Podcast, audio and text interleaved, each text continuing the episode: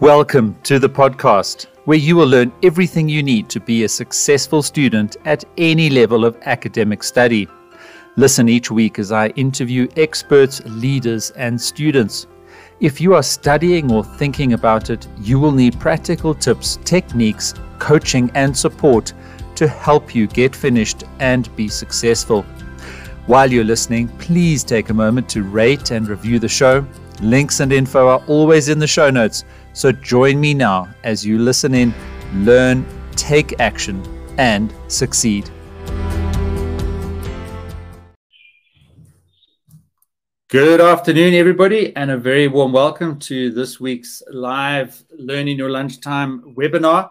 Uh, we go live here on the Student Success Coach at 12 o'clock midday every Friday. It's really just a great opportunity to get us together as a bit of a community uh, we've had some fantastic guests, and we also talk about uh, a lot of important topics for students uh, to make sure that you can be successful. And that's something I'm absolutely 100% committed to doing is providing you with access to the resources and the experts that will help you be successful.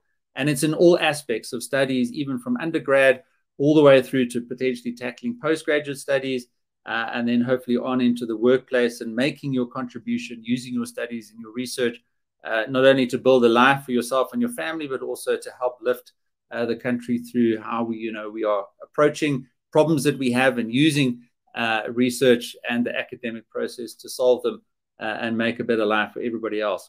So, just by way of introduction, my name is uh, Peter Alkema, the student success coach. I'm also ably supported by Tracy Ashington on a very regular basis and in our Facebook uh, group. And Tracy Ashington also has a thriving career coaching and graduate recruitment uh, business, and we'll be bringing Tracy in a little bit later uh, this afternoon. And we've also had a number of other fantastic guests that are also very present and engaged and active uh, in the Facebook uh, group and in the community, and who you have access to on an ongoing basis. So I certainly don't have all the answers. Tracy doesn't have all the answers, but uh, through the community, we know that we can generally point you in the right direction and help you with what you need. So, um, just to really recap, um, we have a range of online courses. Uh, Tracy and I have co instructed a couple of courses on how to ace your uh, job interview, potentially, how to uh, develop a job winning CV. Um, and you can see a range of my other courses. Uh, we also provide coaching through these webinars and through live sessions, uh, which you can get access through either my website, uh, studentsuccess.coach, or Tracy Ashington's website, or any of the other Facebook pages or websites of many of the uh, experts that are available in the Student Success Coach community.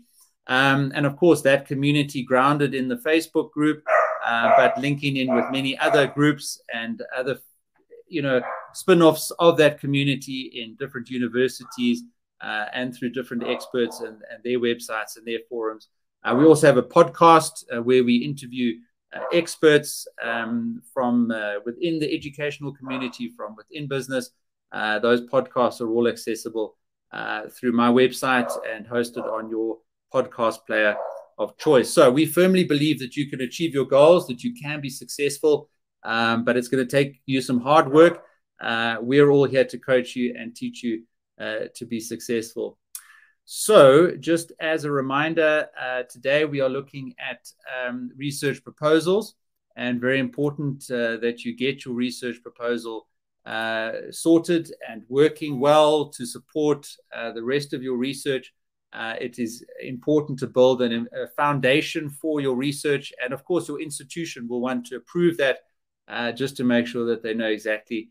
Um, you know the time and effort that they also put in, and the allocation of a supervisor must be done uh, on a proper basis. So that's really going to be the topic of what we'll uh, talk about this morning. But before we get there, just a reminder of some of the other resources that you can get access to. Uh, so there's digital masterclass, there's um, there's procurement, there's uh, beat procrastination, there's actually doing uh, your thesis or your dissertation. Uh, there's a range of other courses that will help you, you know, for example, to write better, um, to present better, to communicate better, to be a leader in the workplace. Um, and usually in these webinars, we provide you with free access into whichever course or topic it is that we're uh, discussing in the session. So we've got a research proposal course, uh, which will provide access to you uh, later on during the session. And we'll also provide you with the Student Success Masterclass, which includes a section on uh, writing research proposals, but as part of a broader journey that you'll be taking um, as a postgraduate student and aiming to be successful um, on that journey. And of course, if you head over to the studentsuccess.coach website, um, there is a free six step download uh, for student success. And guys, just as I'm teeing up the session, please do uh, introduce yourself in the chat. Uh, tell us where you're coming from, uh, what your goals are, uh, or your problems are that you're trying to solve for with uh, regards to research proposals. Um, so absolutely fantastic to see a couple of you joining. Uh, Morongoa, just a happy face there. So I'm glad that uh, Friday is a happy day for you. Uh, we've officially made it to the weekend if we get past lunchtime uh, on a Friday. So that's absolutely fantastic news. So the rest of you, please do just introduce yourself in the chat. Uh, tell us how we can help you today. Let's make the session as interactive as possible. And for those of you just joining, a reminder that in the Student Success Coach Facebook group, we've been running a laptop giveaway. Uh, and the rules uh, were uh, set up in that group last Thursday. Uh, and we'll be going through some of those finalists just now. And uh, Tracy will be announcing the winner a little bit later on in this webinar. We're thrilled to have such great uh, donors in the community that can make available these types of resources. And we've gone through a very rigorous process to um, assess the fantastic nominations that we received. And we'll be talking that through a little bit just now. Stephen says, Hello, guys. Uh, first year master's student at Wits University within the School of Electrical and Information Engineering. Stephen, good to see Wits joining. Uh, we usually have quite a bit uh, from Tukkies. Uh, let's have a look here. We've got University of Pretoria, Massimola Jackson, uh, University of Limpopo. Welcome and uh, good afternoon to you. My son is actually on the way to Limpopo this afternoon as part of a school tour with the Round Square organization. So he's going up there with a few of his mates, and they're going to be doing some community service projects up in uh, Limpopo over the weekend. So very nice to meet you there. Uh, Jackson, Boichoko, Dudu, University of Pretoria. Uh, fantastic to have you here as well. And just before I get forget, I'm going to make sure that I provide you uh, with a couple of links. So uh, check out the Student Success Coach website for uh, some more information as well as um, this free download that you see up on the screen there. So do hop over there, uh, give us your email list, and once you sign up, uh, then you'll get notifications of these webinars and, of course, all the uh, resources that we provide to everybody in the community. Amber Lee from University of Pretoria, first year master student of the Faculty of Theology and Religion. Uh, welcome to you, Amber Lee. I did a postgraduate diploma in theology at Stellenbosch about 15 years ago, I think it was.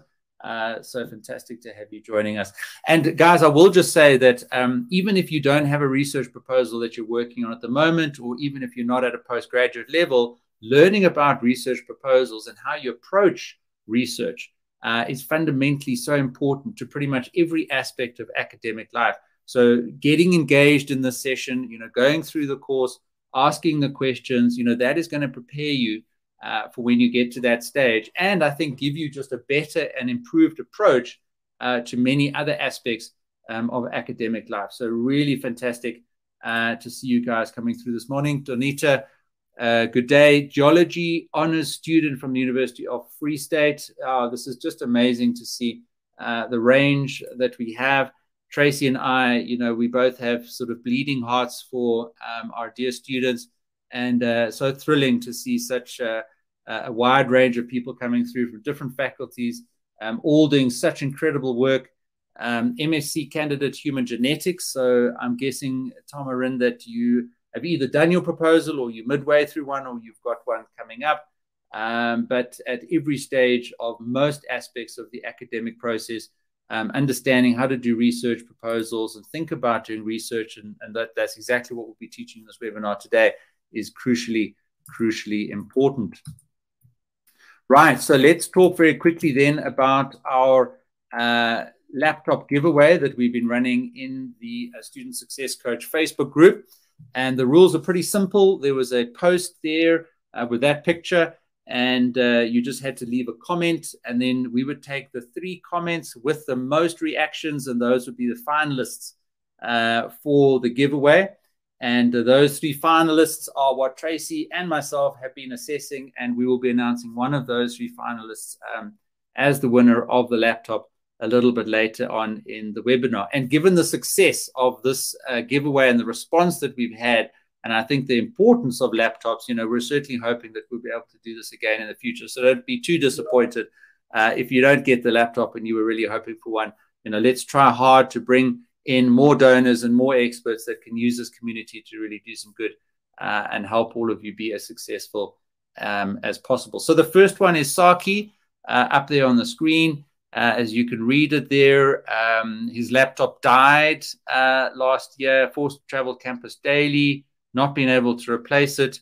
Uh, he needs the flexibility and freedom to work on his research, uh, you know, on a mobile basis um, and also assist students designing CVs for free, um, which he's now unable to do because uh, of no laptop uh, or she. Uh, so very deserving uh, nomination there uh, from Saki. Thanks very much, Saki, for entering into the laptop giveaway. The second finalist is Nisani. Uh, so just the thought of being an honor student without a laptop stresses every day. Laptop died last year, June uh, in the pandemic, attended classes on her phone, not able to do any programming work, of course, difficult. You can't program and do that type of, of detailed work on your phone. Uh, winning this laptop would open so many doors for me, like being able to attend my classes and run my codes. Love helping grade 12 learners who are underprivileged uh, to apply in different universities and colleges. Best of luck. Hashtag woman in tech. Love it. Uh, so thank you very much for um, sending through that nomination there, Nasani. And I have asked all three of these finalists to join us today on this webinar uh, so that we can congratulate the winner uh, when Tracy uh, joins us a little bit later and announces it. Then the third finalist, uh, aspiring chartered accountant, uh, difficult to learn online without a laptop. Uh, people are computer literate. Um, he wants to launch an online tutoring service. Uh, this will facilitate learning and increase productivity. I'm just uh, paraphrasing here. Amazing skills. Uh, mere laptop can change your life, and I totally agree with that. Technology, uh, you know, we've learned over the last couple of years, you know, connectivity and equipment and resources um, to get the success that you want and to have the life that you want. Uh, you need these, but you also need the skills, and that's obviously what we're trying to uh, achieve here on the Student Success Coach community. So, I mean, I'd love to give all of you guys a laptop, all three of you finalists. Uh, that's just not possible, unfortunately. We are going to have to choose one of you, um, but I've left it in Tracy's capable hands uh, to make that decision. And uh, we'll put her on the spot um, in about 25 minutes to, to make that announcement. So, until then, let's uh, talk about research proposals. And I'd really like um, anybody that's got specific questions about research proposals to drop that in the chat. And as as soon as you ask that question, I'll pick up pick it up and we'll answer it. We'll go through it uh, because I want to make this as relevant uh, and as real um, as possible. So, um, the bottom line is that you go into research or you sign up for a postgraduate degree uh, because you've got some kind of passion uh, on a certain topic. You've obviously, hopefully, got some level of undergraduate qualification. Uh, and this might even be a research module as part of either an undergrad or a postgraduate diploma type of uh, qualification. So no matter how big or how small um, that research is that you're going to do, you know, there's a couple of key steps, uh, you know, you need to follow and a couple of key questions that you need to answer and which you ultimately need to write down and package, you know, in that research proposal, which really then is that foundational document which, you know, sets the scene and, and sets the tone and the direction uh, for your actual research that you will then uh, need to be doing. So um, Tabello asks where to start when drafting a research proposal. So where to start is uh, on the topic that you're passionate, you're interested about, um, is to start reading um, and engaging with material on that topic. And you don't have to limit it to the academic literature. Um, you must look around you in the world today. What is that contribution that you want to make on that specific topic? Because you're then going to go into an academic process, develop some solutions and some findings and some application on that problem, and then come back and make that contribution available uh, uh, to the world again. So, where to start is just to read voraciously about everything um, on that topic. And then once you've started to read and you understand and you are regularly writing down your thoughts and thinking about them and engaging with people like your supervisors and other people in your field, hopefully you'll start developing a couple of key things like a thesis statement, a problem statement, um, and one or two others that uh, you know will form the basis for your research proposal. But getting started is all about getting engaged um, and active in the specific field that you want to um, do some research. Um, the purpose of a research proposal, Tabo, is to answer those three questions that I've got on the screen there. What are you going to do your research on? Why are you going to do it? And how are you going to do it? Now, no matter what website or textbook or anybody that tells you anything about, you know, all different types of methodologies you need to follow for research proposals, those three questions really are at the heart uh, of the research proposal. And there are going to be differences between different faculties, and there'll be different requirements uh, for those different faculties, etc. Um, but we're going to go through now in this webinar um, those three aspects. So to answer your question, Tabo, you know that's the purpose of the research proposal. And then from the university's perspective, the purpose is to have a formal, documented basis on which they will approve you to go and do research. And there might be an ethics approval process in there if you're doing research on humans. Um, you know, medical faculty research proposals will probably be quite extensive. Engineering might look quite different to law, etc. Um, but again, they're all going to say, what you know, do you want to research and investigate? And you know, that'll help you know drive your problem statement and your thesis statement. Why are you going to do it? Contribution and significance. We'll talk about that just now, and then how um, is uh, is methodology. So on the topic of methodology, Aniki says, is mixed methods a better route to take than qualitative or quantitative? So Aniki, let me give you my perspective. You can honestly design any methodology that you want to follow. You can combine grounded theory with statistical quantitative analysis with a case study and a longitudinal, it doesn't matter the criteria is that you write it down and you follow it in such a way that it produces the findings that you anticipated from what you had planned to do, and that somebody can repeat that same study on a different set of data to get a different set of results, but which creates a wider range of findings on the same topic using the same methodology on a different set of data. And that increases the applicability uh, of that study to the rest of the world. But to answer your question, the more complex you make your methodology, the more work you're giving for yourself, right? So mixed methods, as I said, allows you to, to combine multiple different methods. And it's mixed because there's no formula for which ones you have to do in which way. It starts to put the burden on you to do more research about multiple methodologies and understand how you bring them together compared with taking one existing established methodology and saying, I'm just going to follow that methodology because I know exactly what I need to do. I know exactly what a research report should look like that is produced during that methodology. And because I can apply my mind and I can look at other examples that have used it, in my book, it's it's a simpler, less complex approach to taking the thing that you have to think about then is that the benefits you wanted from those other additional methods, you would have to make peace with the fact that you may not be able to have that as part of your study. But remember, you also need to finish your degree, you need to finish your study.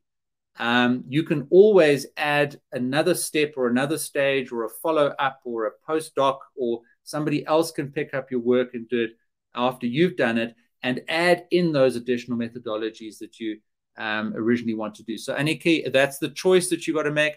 The more you combine methods, the more complex it is to understand and design uh, a methodology that you can present to the university, which remember is the how question that you can then follow in your you know research and that you can then make sure in your final report somebody else who reads that final report can repeat that same mixed methodology that you designed on a different set of data.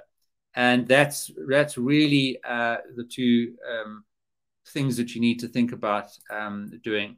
Sam, is there a standard template for research proposals? So in the course that I'm going to give you free access to just now, you will get my own a PhD research proposal, which was uh, engineering or in the sciences uh, faculty. So, Sam, you can certainly look at mine there. But let me answer that question right off the bat. In the final report, generally, you've got big five big sections. You've got an introduction, you've got a literature review, you've got a methodology, you've got findings, and then application. And you might have a sixth, which is sort of a discussion or sometimes you know that conclusion includes the, the application and the future work aspects of it. So it's either five or six. Those are the big sections that people will be looking for in your final report. Now when you do a research proposal you're going to do three of those. You're going to do an introduction a literature review and a methodology okay number four and five because you haven't done the research you don't have findings you don't have application yet so that research proposal might have other faculty specific requirements, but at the very minimum, again, it must have an introduction, a literature review, and a methodology. Now, related to the methodology, you probably need to have a bit of a project plan that says, okay, I'm going to apply the methodology in the following plan, which the university will look at and support you and assess to see whether, in the scope of work that you are taking on and the length of the degree that you've signed up for, whether or not that is actually feasible. And then they'll work with you to help you uh, do that plan. If you look at my research proposal document, um, I had those three sections, but then, for example, in the appendix, um, I had things like the plan that I mentioned, I had my ethics process that I was currently busy with, and any additional information that goes to support um, those three big sections. Now, importantly, Sam, and I emphasize this in my course, the better you do those three sections in your research proposal, the more you can reuse them in your final report. Because ideally, when you come to writing your final report, you're going to add in your findings, you're going to add in your application discussion. So, on the day that my research proposal was approved, I took those three sections and I literally copied them into my final report. And that was the start of my final report. So, when you think about a research proposal, don't think about a research proposal as a once off milestone think about it in terms of that final report that you're going to have to produce. And it's a stepping stone on the way to completing that final report and getting your degree. And as much of the work that you can do now in your research proposal, the more prepared you are to do that final report. Obviously, you have to update your literature review because your academic confidence will be a lot greater. You have to update your methodology because you'll have learned a lot more about that methodology by applying it. Um, and of course, you'll be able to update uh, your introduction because you'll just be a lot more of an expert and familiar with the topic, uh, having done uh, the study itself. So your final report is not a repeat uh, for those three sections of your research proposal, but your research proposal is a good start uh, uh, to those three sections. Okay, so a longish answer there for Sam, but I think um, hopefully very useful in terms of talking about the template uh, Lasedi says the template you're explaining applicable to all levels of postgrad. Yes, absolutely. Um, and again, just you know, stay in touch with your faculty and have a look at what their specific requirements are for a research proposal, um, and look at other research proposals that they've already approved, and see of those what you can reuse as a template. Um, but again, I very much doubt that there's any research proposal at higher education that's been approved which doesn't have an introduction, um, a methodology, um, and a literature review. Uh, and anything else is going to be peripheral uh, around that or in support of that or additionally required uh, by your faculty. So once again, um, you know, have a look at the research proposal document uh, in the course that I make available. That was approved uh, by WITS Engineering postgraduate uh, structures and governance. Uh, and again, just recognize that was one faculty and other faculties uh, may have other requirements. Um, okay, Nasani, how much time should you invest in your research, let's say in a week to obtain fruitful results, results and are there any research websites that come in handy? So Nasani, just to answer that question, um, obviously if you're doing, you know, whether it's a PhD or a master's level type of research, a week is going to be a proportion of that time. So the way that I used to think about it is I had four years to do my PhD and I was doing it part time. So a week for me, I saw in the context of that, that three or four years that I was managing as the bigger project plan. And within that project plan, I had to break it down into the major stages. And if you want to do any of my other courses where I talk about that high level of planning to complete your thesis, that would be useful for you when you're actually going into your research, which it sounds like uh, the stage you're at in at the moment. And then one of the techniques that I teach is the supervisor weekly status report, which tracks work that you've done in the previous week. It promises work that you're going to do in the following week, and it keeps you honest and it keeps you focused on what you need to do on a weekly basis to make sufficient progress in each week um, towards completing your degree. And remember that you're, you're not not any individual week is going to have a disproportional difference on your research. The, the thing that's going to make the biggest difference is consistent daily, weekly, monthly patterns and habits of disciplined reading, writing, and thinking in accordance with the plan that you've agreed with your supervisors as part of your research um, proposal. Poppy says, so excited to be here. Good vibes. Studying BCom Accounting Science at the University of Pretoria. Poppy, great to have you here. Um, question here. Good day, So Honors account, Commerce and Accountancy, University of Limpopo. How far dated do journals have to be for literature review for research proposal? Okay, good question. So literature review, you know, what you're talking about here is sources that you would include in your literature review for a research proposal. So two thoughts on that. Um, you need to be very up to date with the latest research. Um, and that's just the nature of the academic uh, process. Um, new research is potentially going to challenge and supersede previous research. And as long as it's gone through a peer review process and is established through peer review journals, then later research starts to take precedence over older research. Okay, so you have to be up to date with the latest research in your field. However, usually in any field for any specific topic and any problem that you're trying to investigate, there are going to be established thought leaders and well respected academics and writers and published authors of research that stands the test of time. Okay, so the work that they've done, and if you look at, for example, grounded theory, which was a methodology that I studied, they came up with grounded theory in 1969. And the, the way we use grounded theory today really hasn't differed that much from back then. Um, we've become slightly more sophisticated and there are slightly more improved ways of doing the different pieces of grounded theory. But in my research proposal, for example, if you go and have a look at it, you will see that I refer to both the latest research uh, with regards to using grounded theory as methodology, but I also go back 50 years to the established experts and thought leaders with regards to the usage of, of grounded theory uh, as a methodology. So hopefully that answers your question. Um, and when you look at the dates within which you want to study the different topics, try and have that in mind. Um, and if certain people continually are quoted and cited, even though it's 10, 15, 20 years after their original work, then you can probably still rely on that. Um, and that, that would be the in, indication of, of how far back that you, you want to go uh, with your research. Okay, Nick, useful indeed. Fantastic. Um, uh, thanks for the response. That's absolute pleasure there, Sam. Um, okay, okay.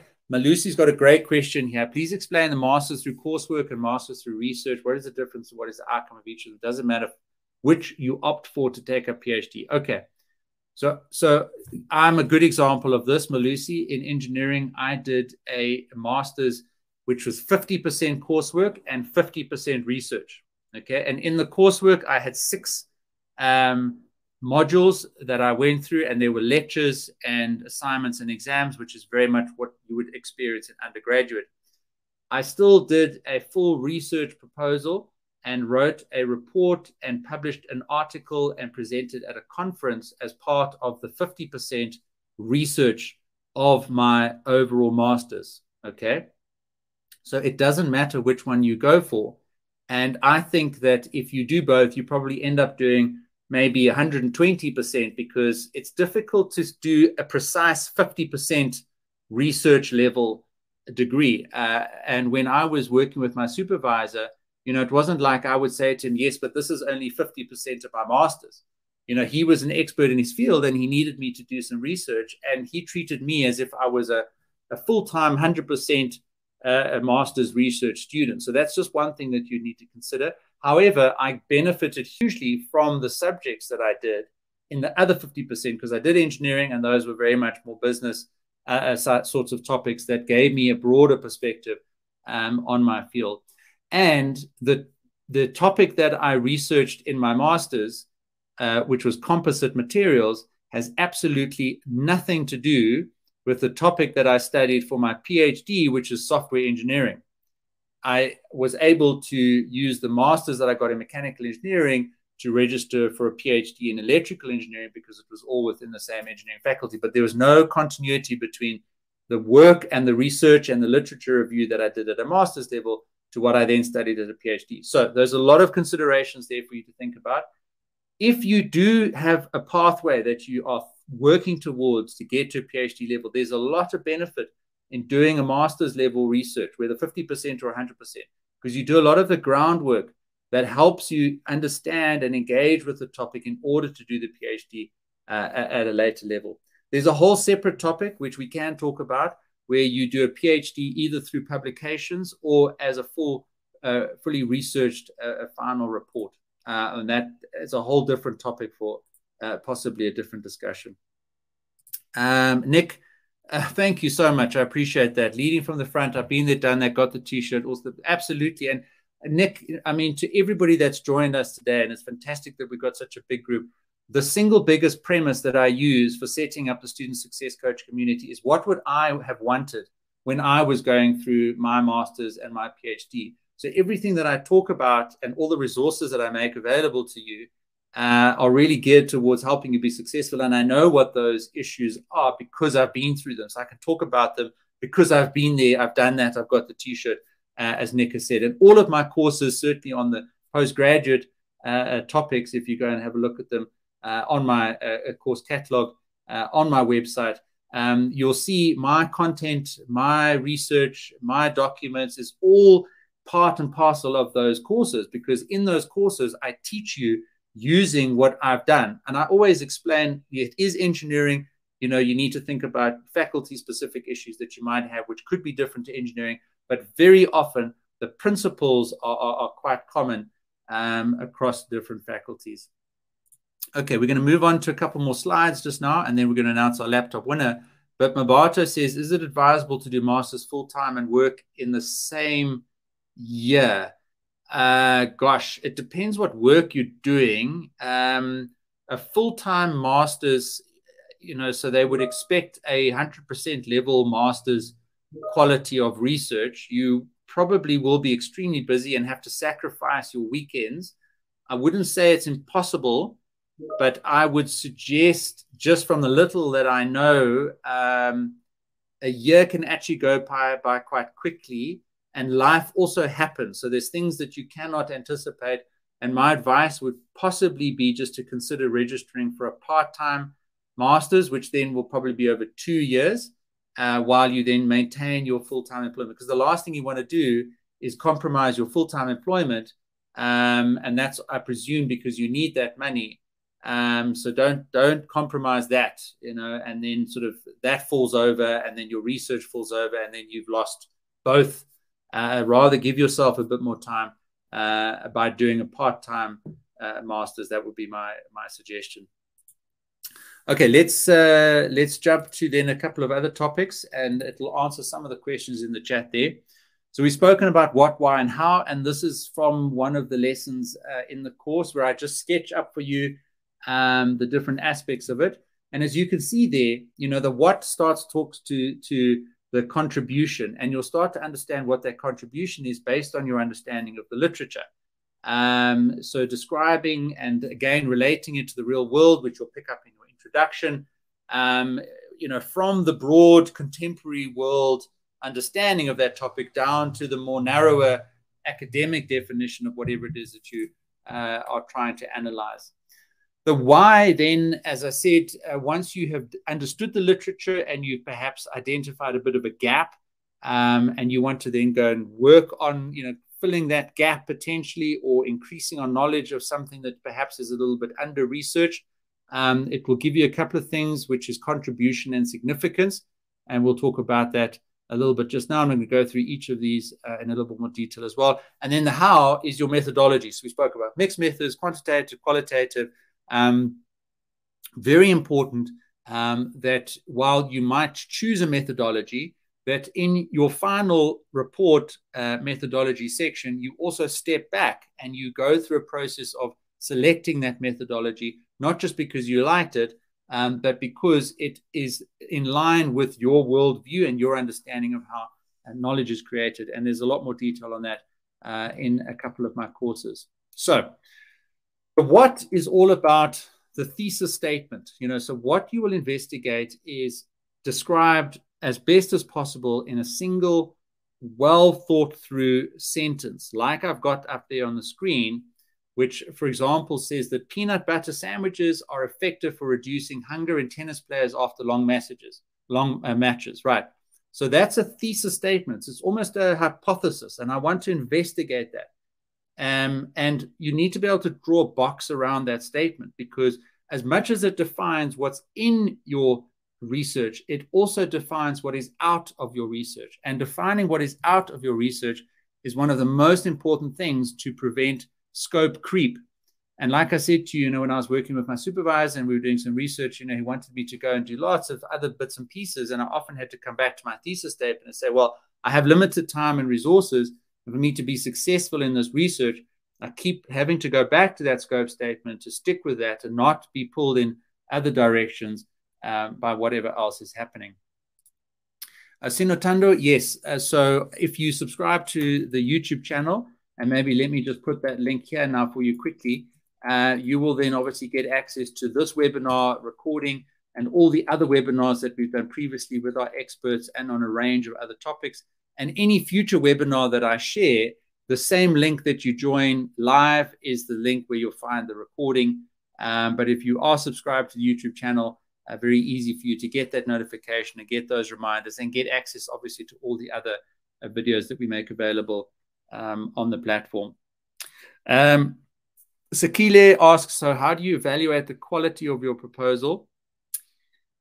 Um, you need to get other people to read it. Ultimately, the test, the ultimate test of quality is going to be that proposal panel, and you're going to present uh, potentially um, to a panel who will then read it and review it and decide whether to approve it or not. Um, but before then, you need to have a few people around you uh, that can give you some pointers and some guidance. Um, and you need to be quite specific about identifying those people and saying, look, I'm busy with a research proposal. Can I call on you to review it and go through it with me and give me some pointers on it, um, which will help you then evaluate the quality of a proposal?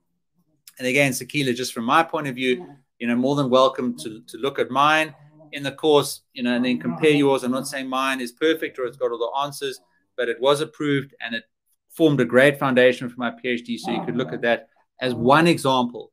Um, and the other thing is that um, research proposals are not as easily available on the academic websites as the final reports. Um, so you need to go and ask people for their research proposals, asking your faculty uh, for research proposals that have been approved. And then again, that's where you can evaluate the quality of your own proposal to see how well it stacks up um, against those that have been um, approved. Okay, Alton asked, when looking for information resources and sources, how many pages should the reference list be? Brilliant question. And I get asked this a lot. How many references should I have? Um, and I've actually got a YouTube video and I explain exactly the number of references that I had um, I even explain the number of pages and words I had in each of the different sections of my final report, because that's another big question. You know, how long should your final report be? How many pages should you spend on every different section?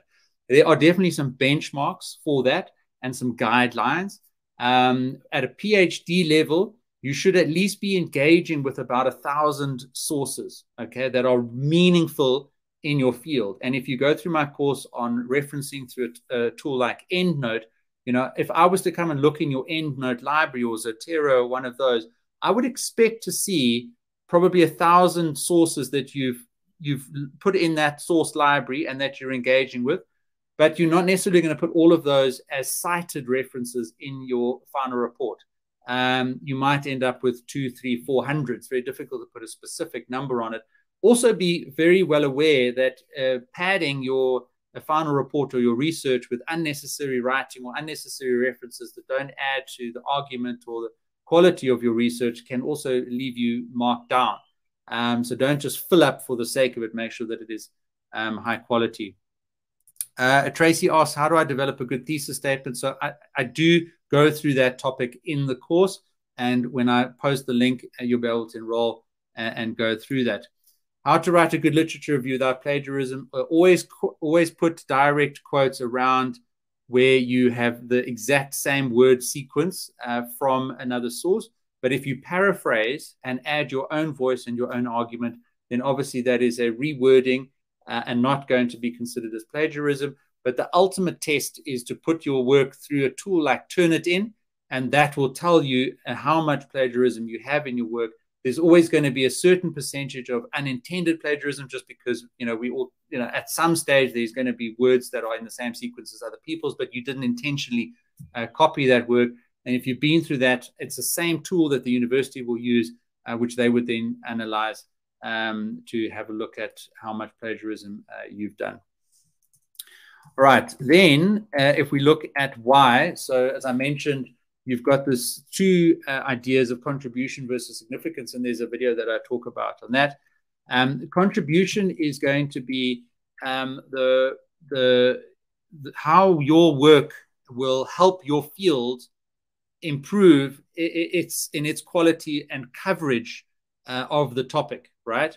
But uh, significance um, is going to vary based on how useful that research is in the world, right? So you can imagine that research on COVID vaccines and the COVID virus is incredibly significant for the world today because it will probably directly save lives. Okay. Um, but, and that's why there's often a discrepancy between the contribution and the significance. So think about both of them. You can make a fantastic contribution to your field, but is that contribution going to have some significance in the world today? And the be best test of that is when you're sitting around on a Saturday afternoon with a couple of friends. Are you able to talk about the contribution you're making to your field in terms of the significance that it makes to the world in general, or an industry or some specific area uh, of, of, the world uh, uh, that we live in today? And, and, and that's a very important link that you need to make and that you need to understand and talks to the why um, of your research proposal. And you must include that uh, or some motivation for it uh, and whatever you want to study in your research proposal. And there again, detailed video on um, incorporating a methodology into your research proposal, um, how you position yourself in the world of research, and then as a result of that, the methodology that you've chosen, uh, we've spoken quite extensively already in this webinar about qualitative, quantitative, mixed methods, etc. And there could be things like you know interviews and surveys and ethics. And then again, as I said, planning is an important part because your methodology should have some time aspect to it. You know, so you're going to follow some high level steps, and you need to link those steps in the methodology to you and your life. What, what is happening in your life in the next year or two years or the period of time you need to do this research proposal? You know if you're doing interviews do you need to finish your interviews by the 30th of march on a certain year in order to start the analysis of those interviews which is going to take you three months so that the analysis is going to be concluded by the time that you need to have a first draft of your findings submitted to your supervisors and in my thesis course, I, I sketch out that planning process. Um, but even at the research proposal stage, you need to be incorporating uh, some level of planning, even at a high level. And my plan, as you'll see in the course, was literally on a quarter by quarter basis. It wasn't down to day by day. You don't need to do that level of planning, but you need to be able to say, you know, this quarter, this quarter, this quarter, especially if you're doing a four year uh, PhD or six year part time PhD if you're doing a, a one year 50% of a master's, you might go to a month level or a week level and use the timetable of your university to work backwards from when you need to submit things, when you need to have things ready, and show that plan in your research proposal and link it to the methodology. So that aspects of it uh, is very important as well. Uh, Gerald asks, can works that are not peer reviewed be used? EJ recently published book on it. Absolutely. So if you go into EndNote, uh, the available in the drop down box of the types of things that you can reference is a YouTube video. You can reference this YouTube video if you want. You can reference a blog article. You can reference a magazine. You can reference even in grounded theory. I mean, photographs and all sorts of stuff. The question is the relevance of that source that you cited and the quality of it as an academic source that you can reference. That's the question you've got to ask, right? And when you make academic arguments and when you analyze academic sources in your literature review, you will lose credibility if you compare a YouTube video with a peer reviewed journal article. Don't do that. Okay. There is a place for discussing YouTube videos, but it's most likely going to be where you talk about the significance of your study because the world consumes YouTube videos and Wikipedia articles, but the academic world consumes peer reviewed journals and conference proceedings. If you can make the link between the two, you start to combine the contribution that you make and the significance that you hope to achieve um, in the world. But to answer your question, Gerald, you can reference absolutely anything. Uh, the question is how useful it is and how much it adds or detracts from your credibility. So if I look through your reference list of your PhD and you know 70% of them is Wikipedia and YouTube and books from exclusive books you know that's you know in, in academic circles that final report might not have the credibility of another one where 70% of them are peer reviewed journals in your field on your topic by thought leaders um, that have researched on related topics uh, conference proceedings uh, case studies etc etc etc that's that's just the point that i'm trying to make and it's a very good exercise to scan through your reference list and get a sense of uh, you know, what that mix is um, of the references. Uh, Nick says Wikipedia is so credible. So Wikipedia is secondary research. All that Wikipedia is doing is talking about primary research. Now, as, as academics, we need to be going back to the source, to the primary research. Primary research is defined by did you gather the data that you then analyzed, right? That's primary research. And that's what people are looking for in a PhD you need to interview the person or ask, you know, have somebody do it for you, but you are the agent. You are the agent of gathering the data. Wikipedia generally cites primary or secondary sources and is therefore third, fourth hand research. But it's not a bad option for getting access to relevant primary research because at the bottom of every Wikipedia article, you'll see the sources that they referenced. So when I use Wikipedia, I go to those sources and I click on them at the bottom. And usually you can follow a trail to the primary research, and that's what you need to include um, in your PhD. So, Nick, 100% primary uh, research is key. so, absolutely 100% there. Uh, and some people get quite passionate about that as well. All right, then just last topic before we announce our laptop winner. And I think let me just include Tracy in here so she can say hi to everybody. How's it, Tracy? Hi guys. I can't wait. I can't wait. Excellent.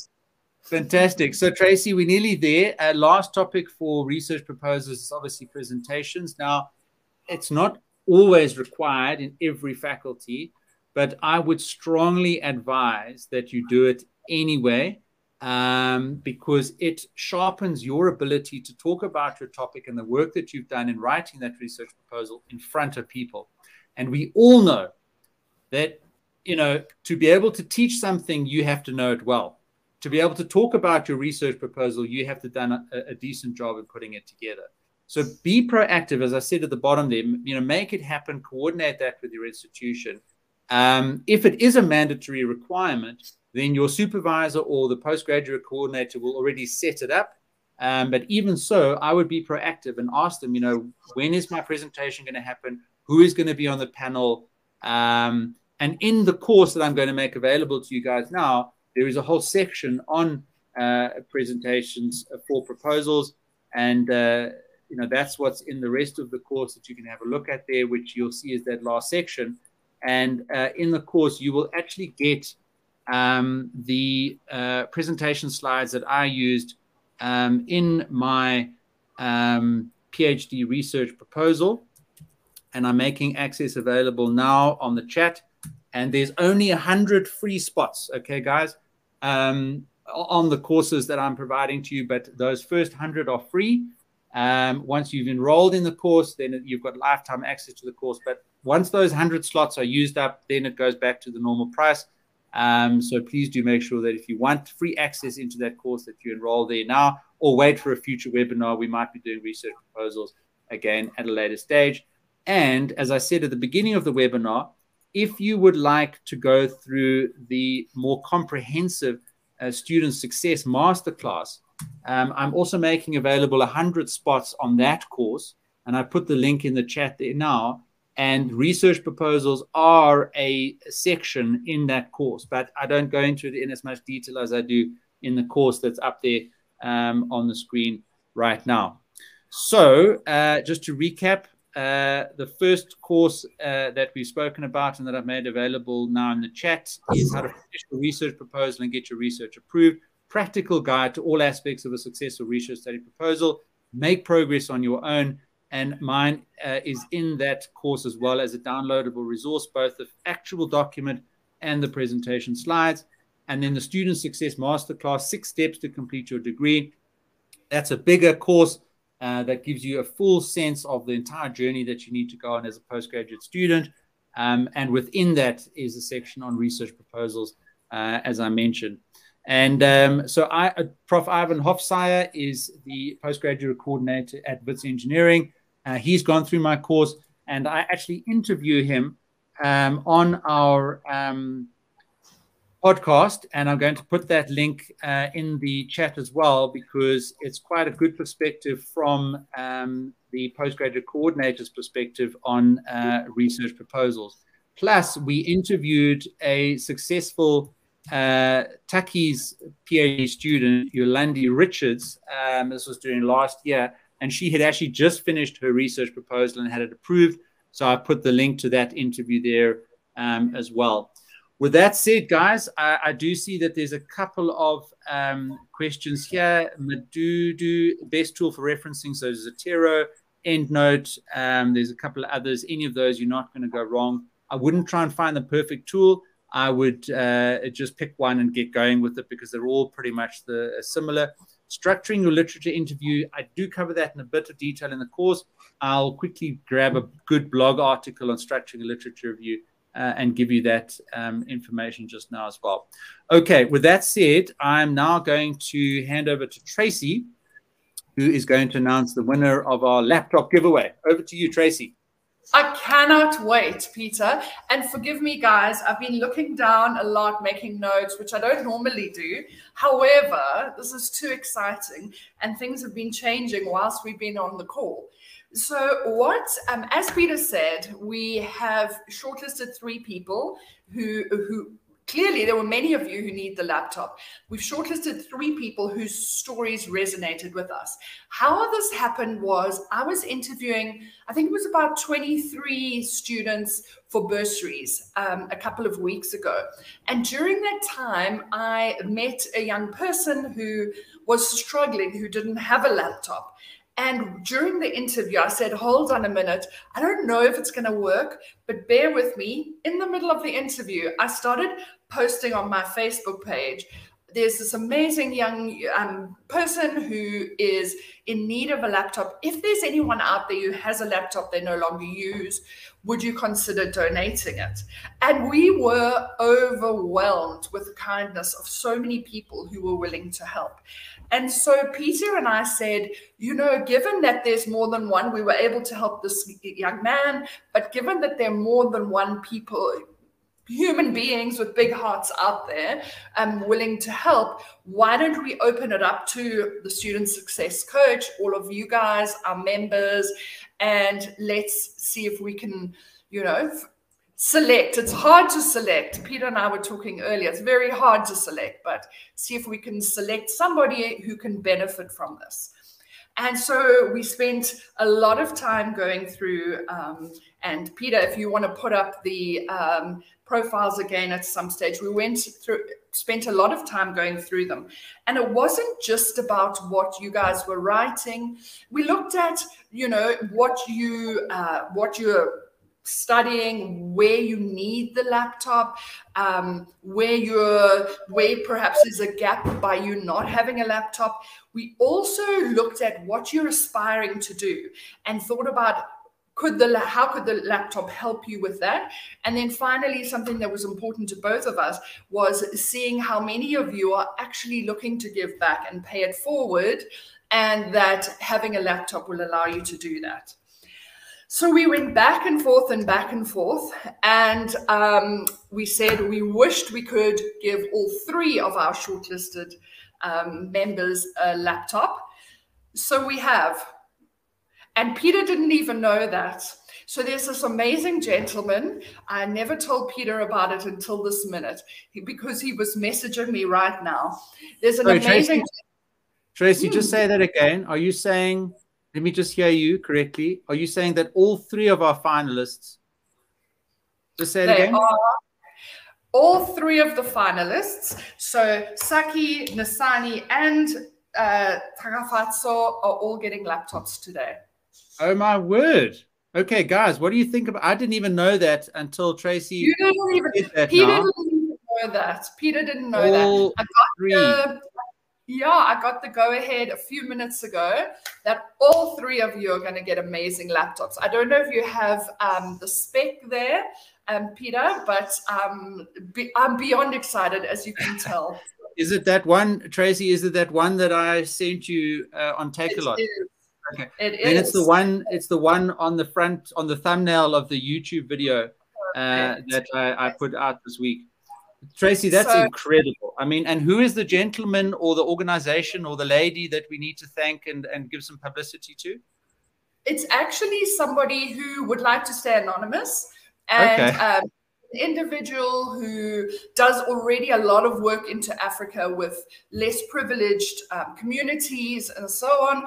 And so he saw a, a friend of mine reposted my Facebook um, post and he saw it and he called. He's in, I think, in Angola. He called and said, "Tell me, you know, what you need." We said, um, "We said we need a laptop." He came back, and I told him about the three finalists, and he said, "Let's give them all laptops." Wow, I, I, must say, I'm even I even have a tear in my eyes because mm-hmm. Tracy, I'm outstanding with uh, you know, just I'm amazed at the generosity and so let's just remind ourselves and I don't know whether these people, I did ask them if they could join the webinar, but just to clarify, and this is a commitment that we make and a promise that we will keep. Saki, Dube, you're getting a laptop. Okay. Nisani, if I've pronounced it correctly, uh, you are getting a laptop. And Takafatso, uh, Rochelle, you are getting a laptop. That is absolutely inc incredible news, Tracy. And that is one of the things uh, that makes me so happy with the work and the many hours, Trace, that you and I put in to contribute to this community and to do what we can to help people uh, lift themselves up and uh, hopefully have a better life and be successful in their studies. So it just reminds me of why we're doing what we're doing. And uh, I'm just I can't keep up with posting all these comments here. Lasedi says three laptop problems solved in a minute. Wow. And and and Lasedi, that's exactly what it is. You know, when you crowdsource uh, solutions to problems and you create a community like the one that we've got here, it's actually incredible what you can achieve. Um, so this is, is, sort of, and there's okay, Saki. Okay, so Saki is the winner, one of the winners uh, of the laptops. So Tracy, Peter, and Anonymous, you've just made my day. So I honestly didn't do very much. I just created this community. Tracy's the one that had that made the connection, and then somebody who wants to stay anonymous is the benefactor. Um, you know, that wants to obviously stay anonymous that we can't mention and give some publicity to. But you know, that's how we brought this all together and made it happen. Any last wow. thoughts, uh, Tracy? And we actually have Nick Smith has said, "I'll pledge 500." okay, so that's my last thought, guys.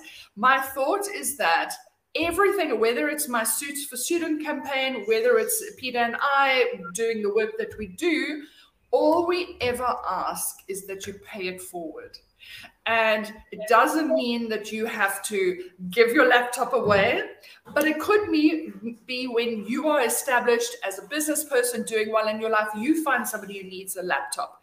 Or else, even now, with your laptop, you could help two people a month to do their CVs. I have a great and super simple CV template, which you guys can have at any stage. You know, mm. Doing somebody's CV or helping them with their CV literally changes the rest of their lives. Yeah, yeah. Tracy, absolutely. And again, we've got courses on CVs and interviews, and you can do those courses and you can change your life. And, uh, you know, the small price of enrolling in one of those courses or booking an hour of Tracy's time, which you can get more information on uh, from her website, that's a very small investment to make in changing your life. And as you can see by what we've been able to achieve today, uh, as a result of everybody's contributions to the community, does actually have some massive disproportional impact, not just on these three people, but on everybody else that they're going to um, help. And I see Nasani has said uh, also thank you, Tracy, Peter, thanks everyone. And uh, thank you guys. Thanks to the anonymous uh, man. So, yes, absolutely from my side, thanks to them as well. And the only thing that I ask for in return is that you guys always leave a rating and a review on my courses and that you like and subscribe to any of my content, whether it's on YouTube, I put the link there. If it's on Facebook, please let's engage, let's support, uh, let's give feedback to people. Uh, Nick, it sounds like we're going to be taking you up on uh, your pledge, 500 Rand towards the next laptop uh, donation. But those of you that have enrolled uh, in my courses, which I've made available today, which is the research proposal and the student success course, please leave a rating and a review. It's absolutely the only thing, literally the only thing that I ask for in return for the work that I do to support this community. And from Tracy's perspective, uh, she's got some fantastic charities like the Suits for Students, and you can find all about that uh, on her website, which I'll share again in the Facebook uh, group later on today. Um, Kirsten, how can I get access to your CV template? That is in the CV course. So, Kirsten, you can reach out to us and we'll happily open that up for you to get for free. Um, you know, we generally, if you ask, we'll make our courses available for free. Again, just leave a rating and a review.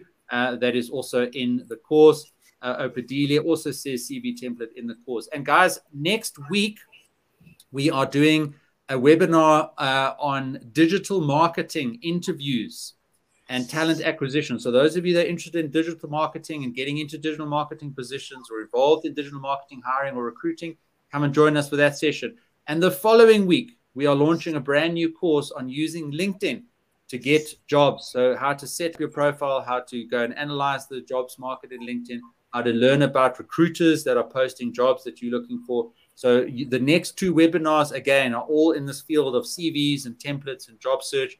Uh, we've got Salil coming in. Tracy, if you're available, more than welcome to pop in. Uh, but that's the topics for the next couple of weeks. And um, guys, I really just appreciate all the support that you've given us.